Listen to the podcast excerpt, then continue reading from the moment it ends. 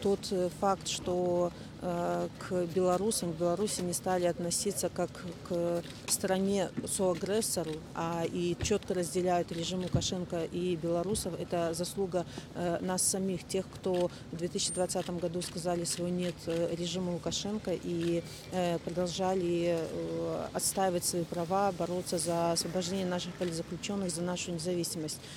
И, конечно, мне задают вопрос о том, что, как поменяется отношение к Беларуси, если э, белорусские войска вступят в эту войну. А, Прежде всего, наша основная задача – это не допустить ввода белорусских войск в э, Украину. И вы знаете, что наши солдаты, они не хотят воевать с украинцами. Мы не воспринимаем украинцев как наших врагов, так как это Лукашенко хочет э, показать белорусам.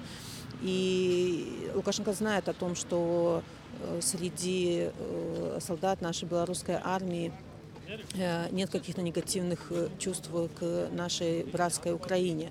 И он не уверен, что э, наши солдаты выполнят его приказ, э, даже если он его такой приказ даст. Я так думаю, что вот такой статус-кво, который сейчас в Беларуси, когда э, Путин э, использует э, Лукашенко в своих целях на территории Беларуси, происходит учение, используется инфраструктура, он очень удобен как для э, Путина, так и для Лукашенко, потому что они знают, что если э, отдадут приказ э, о мобилизации или о вступлении войск, то это дестабилизирует уже нестабильную ситуацию в Беларуси. Поэтому им сейчас очень э, комфортно пугать Запад, пугать украинцев, пугать белорусам присутствием российских войск и ну, постоянно держать напряжение.